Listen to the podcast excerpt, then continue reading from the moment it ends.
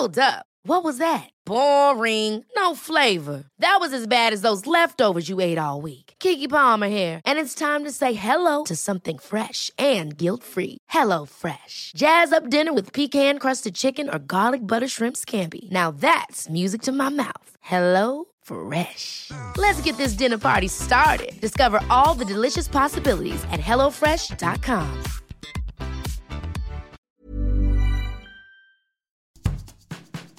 Bonjour et bienvenue dans Podcasting, le podcast quotidien d'actualité du Grand Sud-Ouest.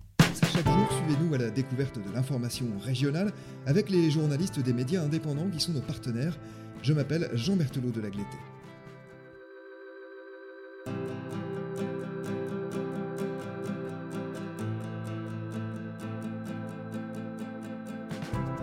Aujourd'hui, nous allons évoquer un article paru dans Junk Page. Junk Page est un mensuel gratuit consacré à la culture et nous évoquerons une figure marquante de la vie culturelle bordelaise, pourtant assez méconnue du grand public, Robert Coustet, à qui une exposition est consacrée au musée des beaux-arts de la ville jusqu'à lundi, le 5 octobre. L'indépendance d'un regard, c'est le titre de votre article paru dans le dernier numéro de Junk Page. Bonjour Didier Arnaudet. Bonjour. Vous êtes critique d'art, écrivain et donc journaliste. Vous collaborez régulièrement à Art Press et à Junk Page. Vous avez choisi de revenir dans ce mensuel sur l'exposition consacrée à Robert Coustet au Musée des Beaux-Arts, à l'occasion du premier anniversaire de sa disparition. S'il est honoré par Bordeaux, c'est qu'il a marqué l'art et la culture de la ville. Mais d'abord, qui était Robert Coustet? Robert Coustet, c'était à la fois un personnage qui mêlait euh, l'érudition, euh, historien, professeur. Et ce qui était étonnant chez lui, c'est que des choses qui effectivement ne semblaient pas pouvoir s'articuler ensemble, lui, il en faisait vraiment une sorte de, cohérence. Et autour de ça, il construisait son, personnage. Parce qu'il y avait vraiment quelque chose d'un personnage. C'était quelqu'un qui avait à la fois un abord euh, facile, quelqu'un euh, avec un regard toujours euh, pétillant, une espèce d'acuité, de, de, curiosité.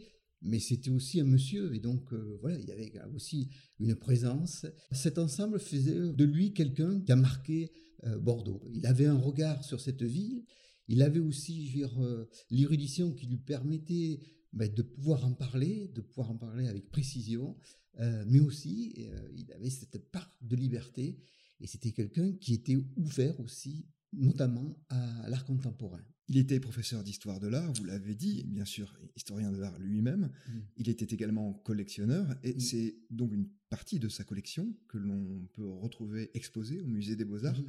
Que peut-on y voir exactement? Peut-être avant, ce que je vais préciser, c'est les conditions dans lesquelles je l'ai rencontré. C'était au tout début du CAPC, et donc dans les années 70, le CAPC n'était pas un lieu qui était couru par les Bordelais. C'était de l'art contemporain, très contemporain, radical. Et ce qui était étonnant, c'est que Robert Coustet, de suite, a fait partie du petit noyau euh, qui a soutenu le CAPC.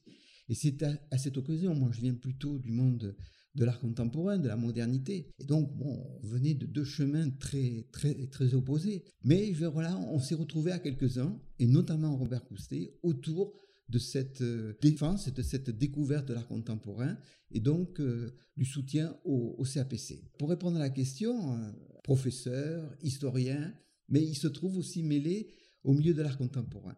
Alors, dans cette collection, d'abord, je veux dire, c'était son cadre de vie. Cette collection, toute sa vie, il l'a construite, il l'a façonnée. Son appartement de la rue Esprit des Lois était le réceptacle intime de cette collection.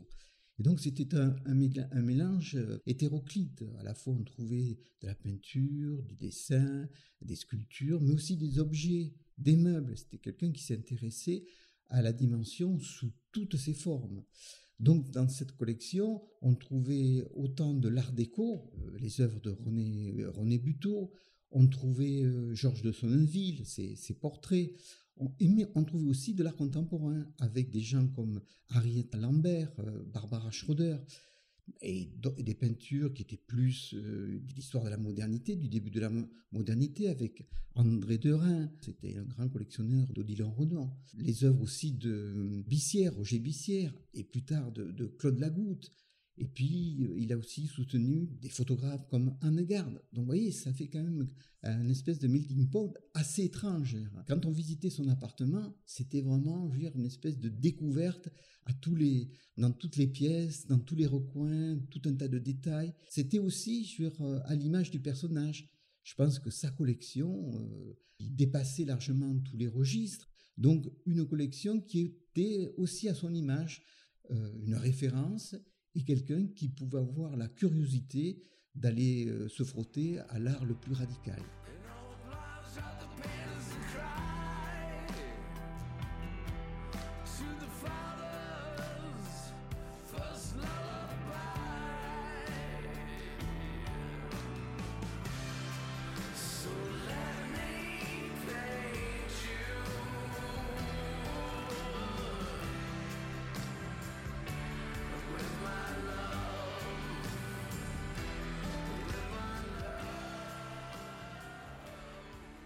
On va maintenant revenir sur le parcours de Robert Coustet. Il naît le 18 août 1934 à Arcachon. Dans quel milieu grandit-il? Dans un milieu plutôt bourgeois.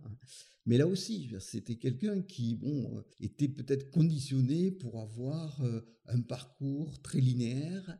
Il a eu ce parcours-là, mais il, n'a pas hésité à bifurquer de temps en temps, à sortir euh, du cadre. C'était quelqu'un qui euh, avait aussi sorti de son confort, aller explorer des territoires inconnus. Est-ce que vous savez si son entourage, ses proches, ses parents sont des gens férus d'art dès sa plus tendre enfance? Je pense que c'est quelqu'un qui a vraiment eu une formation très classique, toutes les armes pour effectivement euh, vraiment trouver sa place dans un milieu plutôt bourgeois. Cet amour de l'art lui vient très tôt, puisqu'on sait mm. qu'il commence sa collection aux alentours de 20 ans, un peu avant 20 mm. ans, je crois. Est-ce qu'on peut considérer qu'il a eu une forme de vocation pour aller vers une carrière dans ce milieu? Moi, je pense qu'effectivement, c'était quelqu'un qui était programmé pour, euh, pour baigner dans l'art mais un art qui était plutôt un art du 18e, 19e, 19e siècle. Euh, ce qui est étonnant chez lui, c'est qu'il a évolué avec les évolutions de son époque. C'est assez rare. Hein. Beaucoup de, gens de sa génération bon, sont restés cantonnés euh, dans le parcours qu'on leur avait dessiné. Lui, dès l'ouverture du, du, CAPC, c'est quelqu'un qui s'est dit, il se passe quelque chose là, il va se passer quelque chose là. Et il n'a pas hésité à aller voir alors que venant d'un milieu plutôt universitaire, euh, ce milieu universitaire freinait des quatre mains pour effectivement ne pas aller se frotter à ce milieu-là.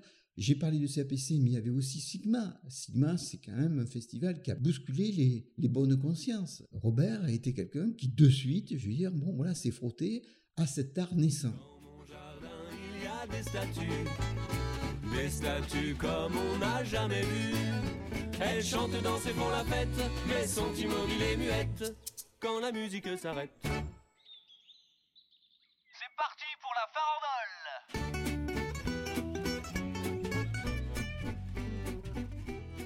Vous avez évoqué le Robert Coustet enseignant. Il a laissé le souvenir d'un enseignant passionné à ses mmh. étudiants. Mmh. Voilà, euh, vous avez trouvé le bon mot. C'était quelqu'un de passionné. Il a été passionné dans tout ce qu'il a fait. C'est un historien passionné. C'était un érudit passionné. Et parfois, ça va pas toujours ensemble. Et c'était quelqu'un qui, je veux dire, avait un œil affûté à tout ce qui pouvait bouger, à tout ce qui pouvait le surprendre, à tout ce qui pouvait aussi le bousculer. Il est considéré comme l'un des meilleurs connaisseurs de la place de l'art et de l'architecture à Bordeaux. Mmh. Est-ce que c'est une réputation méritée et qu'est-ce qui le distinguait des autres spécialistes? Ce qui le différenciait, c'est la passion. C'était quelqu'un qui effectivement se permettait de sortir un peu du cadre. Même son érudition, elle n'a pas été complètement confinée, je veux dire, sur un projet décidé et sur lequel, je veux dire, il fallait épuiser toutes les possibilités. Je pense que même dire, ce regard qu'il pouvait avoir sur le Bordeaux du XIXe siècle, il l'a nourri de ce qu'il a trouvé aussi ailleurs, c'est-à-dire notamment à Sigma, euh, au CAPC, et donc un art qui lui a permis de réactiver et de renouveler son regard.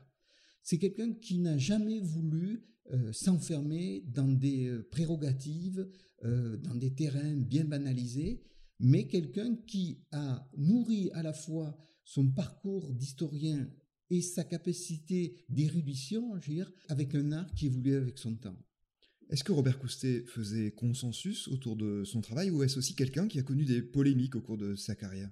Dans son milieu d'historien et de professeur euh, d'université, je pense que c'est quelqu'un qui a dû bousculer. Mais il avait aussi, je veux dire, une attention à l'autre. C'est vrai qu'il était à l'écoute de l'autre. C'était quelqu'un qui, je veux dire, ne passait pas en force. Donc il avait toujours cette écoute de l'autre. Donc, je pense que c'était quelqu'un de plutôt bienveillant, euh, attentif à l'autre, qui fait que, à ma connaissance, il n'a jamais eu euh, un parcours qui a provoqué des polémiques. C'est quelqu'un qui a sûrement bousculé, bousculé à la fois sa tradition, son milieu et bousculé le, milieu universitaire. Un an après sa mort, Robert fait, on l'a dit, l'objet d'une exposition au musée des beaux-arts de la ville de Bordeaux. Elle est visible jusqu'à lundi. Cette figure de l'art a influencé beaucoup de grands noms, dont certains sont à leur tour devenus euh, des références.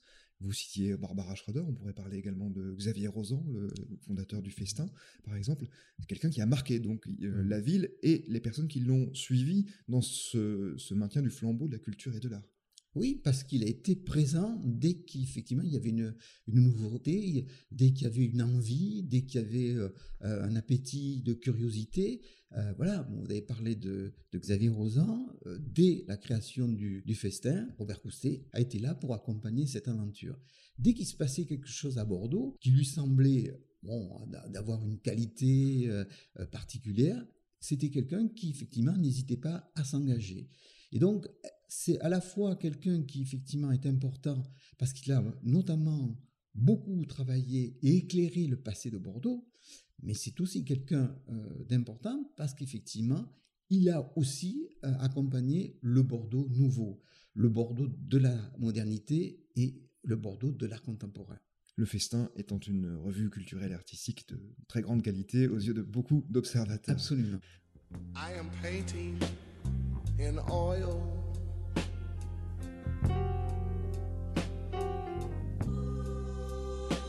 A portrait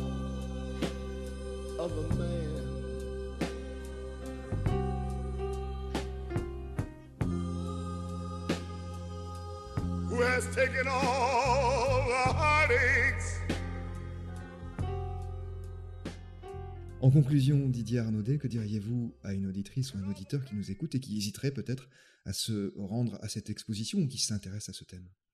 Ben, je pense que bah, l'exposition, elle donne vraiment une image de, Robert Coustet. Cette exposition, elle donne aussi un portrait euh, de Robert Coustet. On verra à la fois la diversité de ses regards, de ses intérêts, cette particularité à mélanger des choses qui apparemment n'ont rien à se dire, euh, exposer un, dessin ancien à côté d'une toile de Claude Lagoutte, par exemple, c'est effectivement un, un, un, choc pour le regard. Eh ben, C'était quelqu'un qui n'avait pas peur de choquer, mais qui avait les arguments pour convaincre et les arguments pour faire l'articulation entre ces différents passages, registres, le passé, la modernité et l'art contemporain. C'était vraiment quelqu'un qui avait le don de, de dresser, de poser des passerelles. Qu'est-ce qu'elle dit de Bordeaux et de sa région, cette exposition? Elle dit qu'il y a eu à Bordeaux, euh, ville d'histoire, aussi de grands personnages, dont Robert Coustet, qui n'ont pas hésité à faire le lien entre ce passé et l'art d'aujourd'hui. Merci beaucoup Didier Arnaudet d'avoir été avec nous au long de cet épisode. Je rappelle le titre de votre article paru dans Junk Page, L'indépendance d'un regard. Il dit beaucoup de choses de Robert Coustet et de sa faculté à s'extraire des chapelles d'une certaine manière pour s'ouvrir et de sa curiosité aussi. C'est la fin de cet épisode de podcasting. Merci à Anne-Charlotte Delange, Mathilde Leuil et Marion Ruot qui m'ont aidé à préparer cet épisode, ainsi qu'à Gabriel Taïeb qui l'a réalisé. Podcasting, c'est le podcast d'actualité du Grand Sud-Ouest. Retrouvez-nous chaque jour à 16h30 sur notre site et sur nos réseaux sociaux, ainsi que sur ceux des médias indépendants de la région qui sont nos partenaires. Retrouvez-nous aussi sur toutes les plateformes d'écoute, dont Deezer, Apple Podcasts, Google Podcasts ou Spotify. Podcasting, c'est l'actu dans la poche.